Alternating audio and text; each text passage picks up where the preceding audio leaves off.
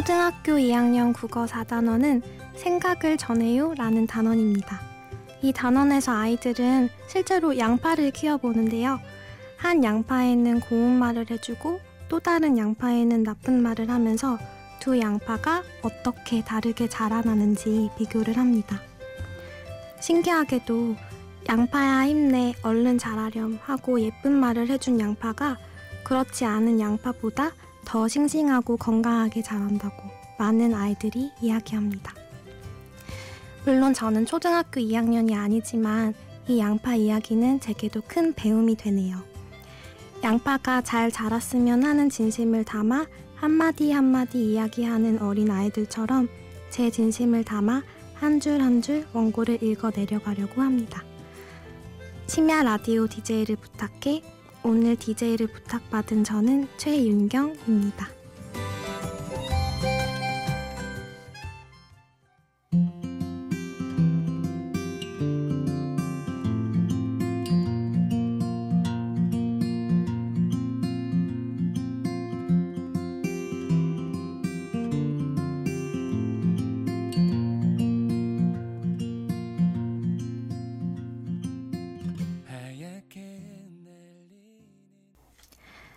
첫 곡으로 밀로에 함께 걸어요 듣고 오셨습니다. 안녕하세요. 저는 최윤경입니다. 저는 요즘 통기타를 열심히 배우고 있는데요. 방금 첫 곡으로 듣고 오신 함께 걸어요라는 곡은 올해 결혼하시는 제 통기타 선생님과 선생님의 아내가 되실 분이 같이 직접 연주하고 노래한 곡이에요. 어, 이 자리를 빌어서 올해 두 분의 결혼 다시 한번 축하드린다고 전하고 싶네요. 제가 얼마 전에 라섹 수술을 했는데요. 늦은 새벽에 어두운 방 안에서 할 수 있는 음, 재밌는 일이 없을까 고민을 하다가 오랜만에 라디오를 듣게 되었습니다. 차분하게 자신의 진솔한 이야기를 풀어가는 DJ의 목소리에 반해서 와 정말 좋다. 이 프로그램 자주 들어야겠다 라고 생각하게 되었어요. 그래서 DJ 프로필을 찾아보았는데요. 어, 세상에나 목소리의 주인공은 전문 DJ가 아니라 평범한 대학원생이었다는 것을 알게 되었습니다. 그분에게도 1일 DJ로서의 하루는 정말 특별한 단 하루의 경험이었겠지만 어, 그분의 목소리와 함께했던 저의 새벽 3시도 다시는 돌아올 수 없는 단 하루의 경험이었다는 사실에 조금 아쉽기도 했어요. 동시에 나도 한번 DJ가 되어보고 싶다는 생각이 들어서 이렇게 청취자 여러분의 귓가에 인사를 드리게 되었습니다. 반갑습니다. 앞으로 한 시간 동안 제가 보고 듣고 마음속에 담아두었던 행복하고 사랑스러운 기억들을 청취자 여러분과 함께 나눠보겠습니다. 음, 노래 듣고 올까요? 러빈 시크의 모닝 선입니다.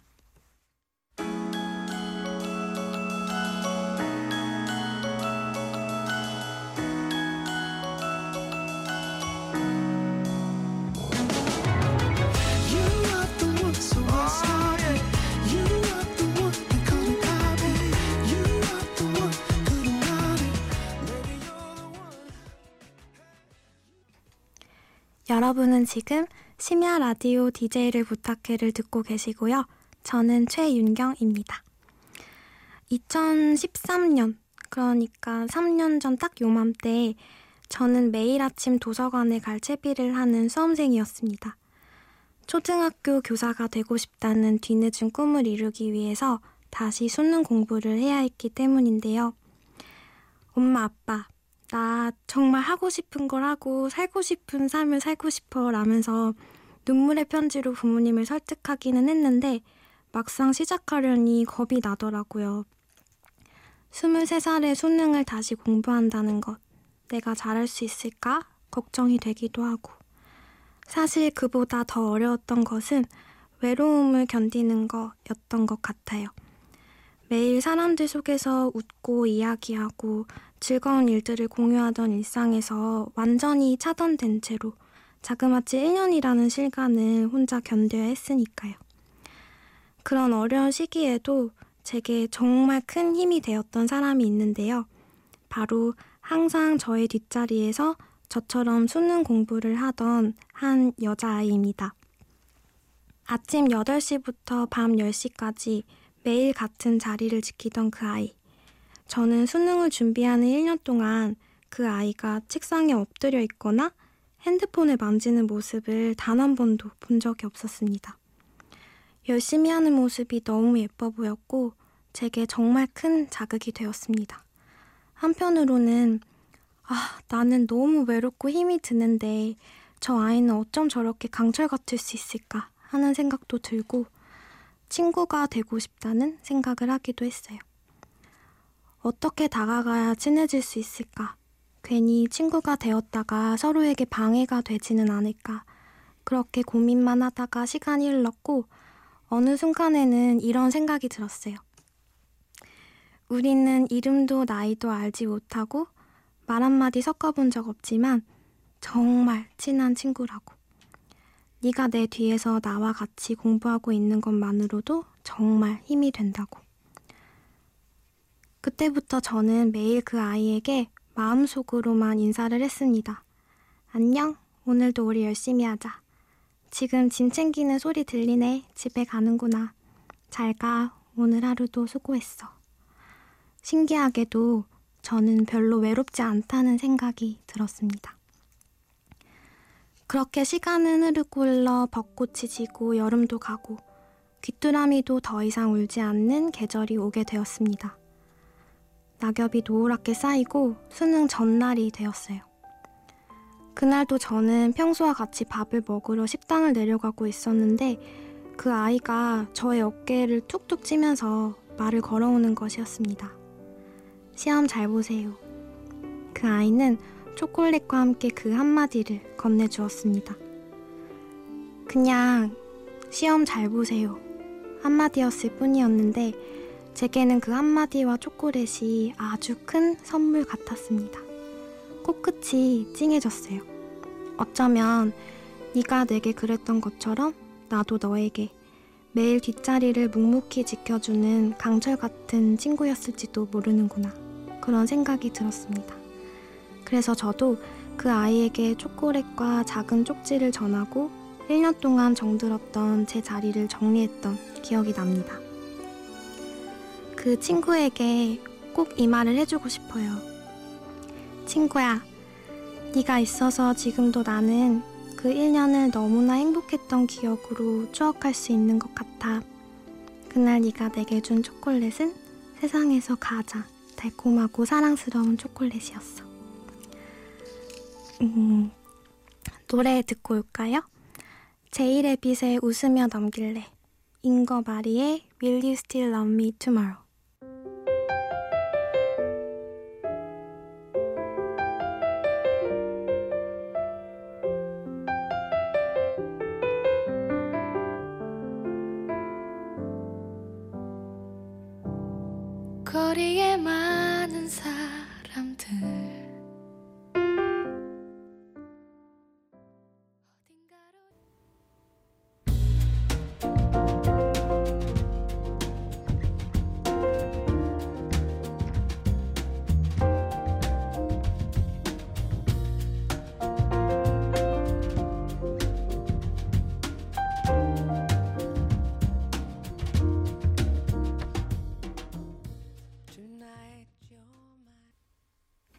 제이레빗의 웃으며 넘길래 인거 마리의 Will You Still Love Me Tomorrow 듣고 오셨습니다.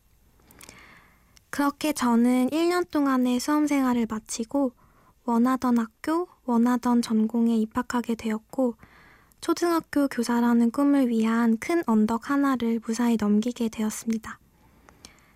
대학교 1학년 때를 돌이켜보면 그냥 모든 것이 행복하고 감사하고 예뻐 보였던 것 같아요. 24살에 다시 대학교 신입생이 된다는 것. 남들보다 늦고 뒤처지는 것이라고 생각할 수도 있지만 조금만 다르게 생각해보면 다시 한번 청춘을 즐길 수 있는 너무나 소중한 기회라는 생각이 들었어요. 이상은의 언젠가는의 가사 중에 이런 부분이 있잖아요. 젊을 날엔 젊음을 모르고. 근데 저는 제 젊음이 젊음인 줄 아는 젊은이. 막 그런 대단한 사람이라도 된 느낌이었어요. 음, 제가 수험생 생활을 하면서 졸리고 지칠 때마다 잠깐 도서관 밖에 나와서 듣던 노래가 있었는데요. 그때 그 노래를 들으면서 이런 다짐을 했던 것 같아요. 그래, 내년에는 이 노래를 도서관이 아니라 학교 가는 길에, 꼭 학교 가는 길에 듣자. 그런데 막상 대학 생활을 시작하고 나니 너무 정신이 없어서 그 다짐을 잊고 있다가 정말 우연히 그 노래를 들으면서 등교를 한 날이 있었어요. 도서관 앞 공원에서 추리닝 바람으로 듣던 이 노래를 예쁜 꽃가운 입고 학교 교문을 들어서면서 듣고 있으니까 정말 기분이 묘하더라고요. 과제 폭탄을 맞아도 학교에 간다는 사실이 너무 좋고, 학교에 가는 길에 이렇게 예쁜 봄을 맞이할 수 있는 게 또 좋고, 이 예쁜 봄을 이렇게 좋은 사람들과 함께 할 수 있다는 게 감사하고, 막 행복이가 행복이한테 행복하다고 전해달라고 하는 것 같은 정말 도미노처럼 행복이 쏟아지는 그런 행복이었던 것 같아요. 그때를 회상해 보니 다시 한번 소소한 것에 감사하는 마음으로 새 학기를 맞이해야겠다고 다짐하게 되네요. 제가 학교 가는 길에 들었던 바로 그 노래. 노리플라이의 시야 듣고 제이슨 무라즈의 Make It Mine 듣고 오겠습니다.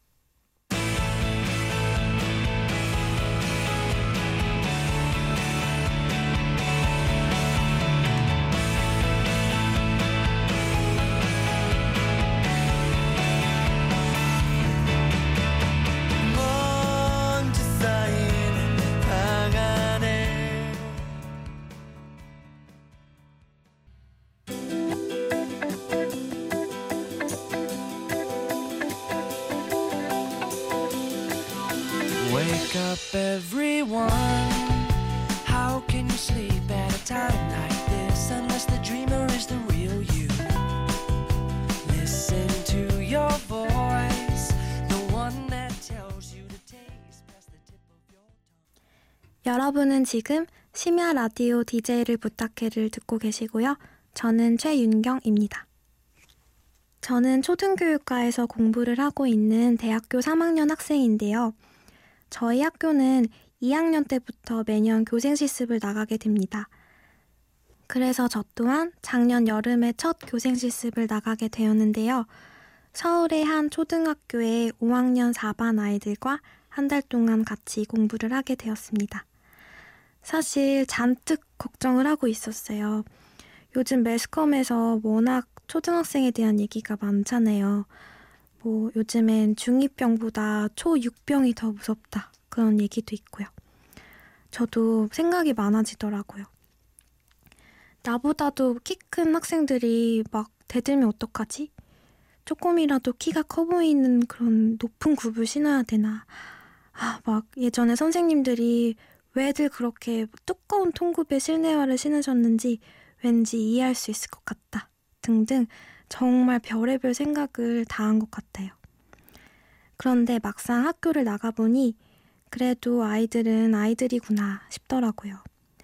물론 제가 담임 선생님이 아니라 교생 선생님이기 때문에 아이들이 제게 더 잘해준 걸 수도 있지만 아이들은 어른들이 아무리 때를 묻히려고 해도 도저히 때 묻을 수가 없는 그들만의 순수함을 갖고 있는 것 같았어요. 그 순수한 모습에 반해서 하루하루 정말 열심히 수업을 준비했던 기억이 납니다. 어느 늦은 밤 지도교사 선생님이랑 퇴근을 하면서 이런 이야기를 했었어요. 음, 선생님, 세연이가 제 수업에 대해 쓴 일기를 봤어요. 재미있었다고. 윤경 선생님이 정말 열심히 수업을 준비하신 것 같다고 그렇게 써주었더라고요. 제가 고생한 걸 알아주니까 너무 감동받아서 고생했던 게 눈 녹듯 사라진 것 같아요. 저 에너지 완충됐어요, 선생님. 하고 말씀을 드렸더니 지도 선생님이 그러시더군요. 그렇죠? 맞아요. 거기에 힘 얻어서 거기에 속아서 선생님 하는 거예요. 그때 정말 띠용 했던 것 같아요. 명언이라고 생각했어요. 그리고 제가 평생 아이들한테 속으면서 살게 될 거라고 생각하니 참 얄궂은 웃음이 나던 기억이 납니다. 음, 노래 듣고 올까요? 코린 베일리의 Put Your Records On 그리고 스티비 원더의 Moon Blue 듣고 오겠습니다.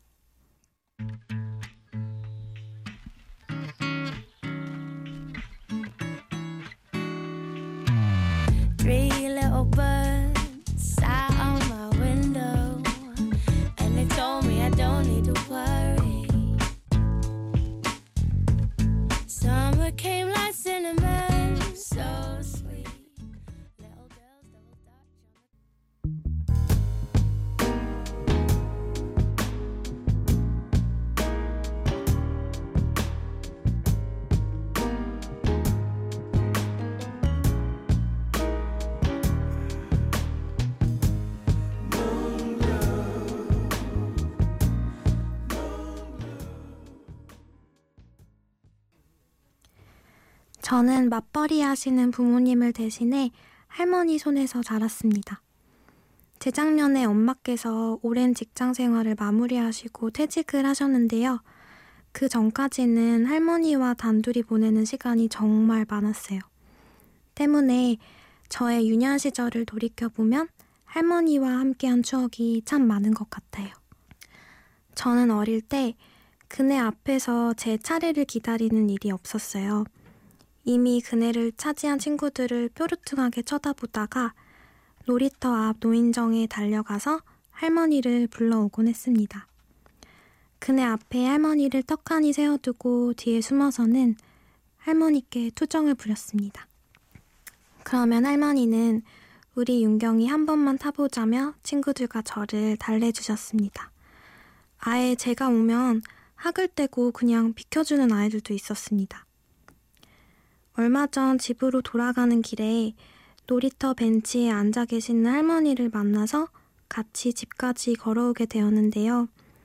이젠 저보다 더 작아지신 할머니를 부축해 드리면서 같이 놀이터를 걷고 있으니까 이런 생각이 들더라고요.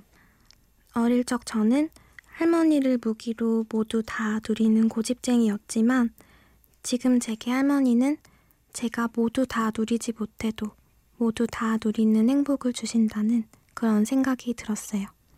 할머니가 없는 단 하루를 상상하는 것만으로도 눈물부터 나려고 하는 이 철부지 같은 손녀의 마음을 하늘이 꼭 알아주었으면 할머니께서 더 오래 저의 곁에 머물러 주었으면 하고 바래봅니다. 음, 노래 듣고 올게요. 양희은의 꽃병, 턱앤페리의 Time After Time.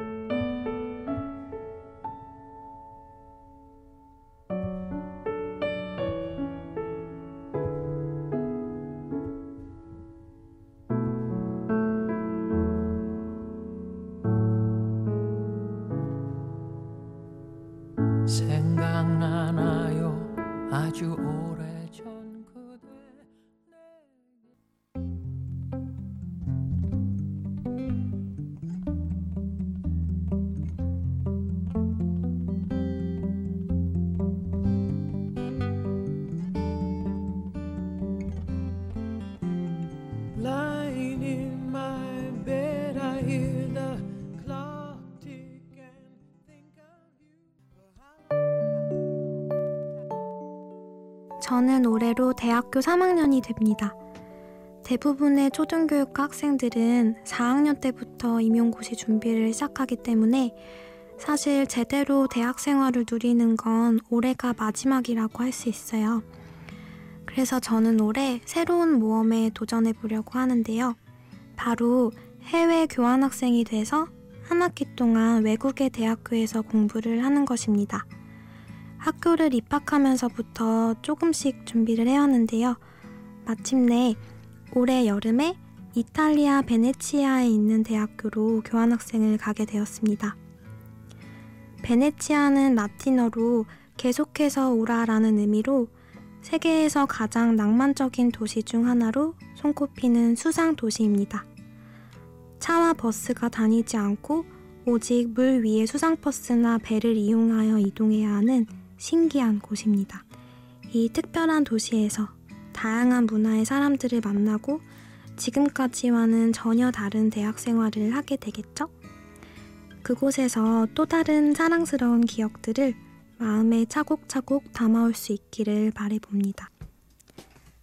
어느새 마칠 시간이 되었네요. 마지막 곡은 롤러코스터의 어느 하루입니다. 늦은 시간까지 저와 함께 해주셔서 감사하고요. 지금까지 오늘의 DJ 최윤경이었습니다.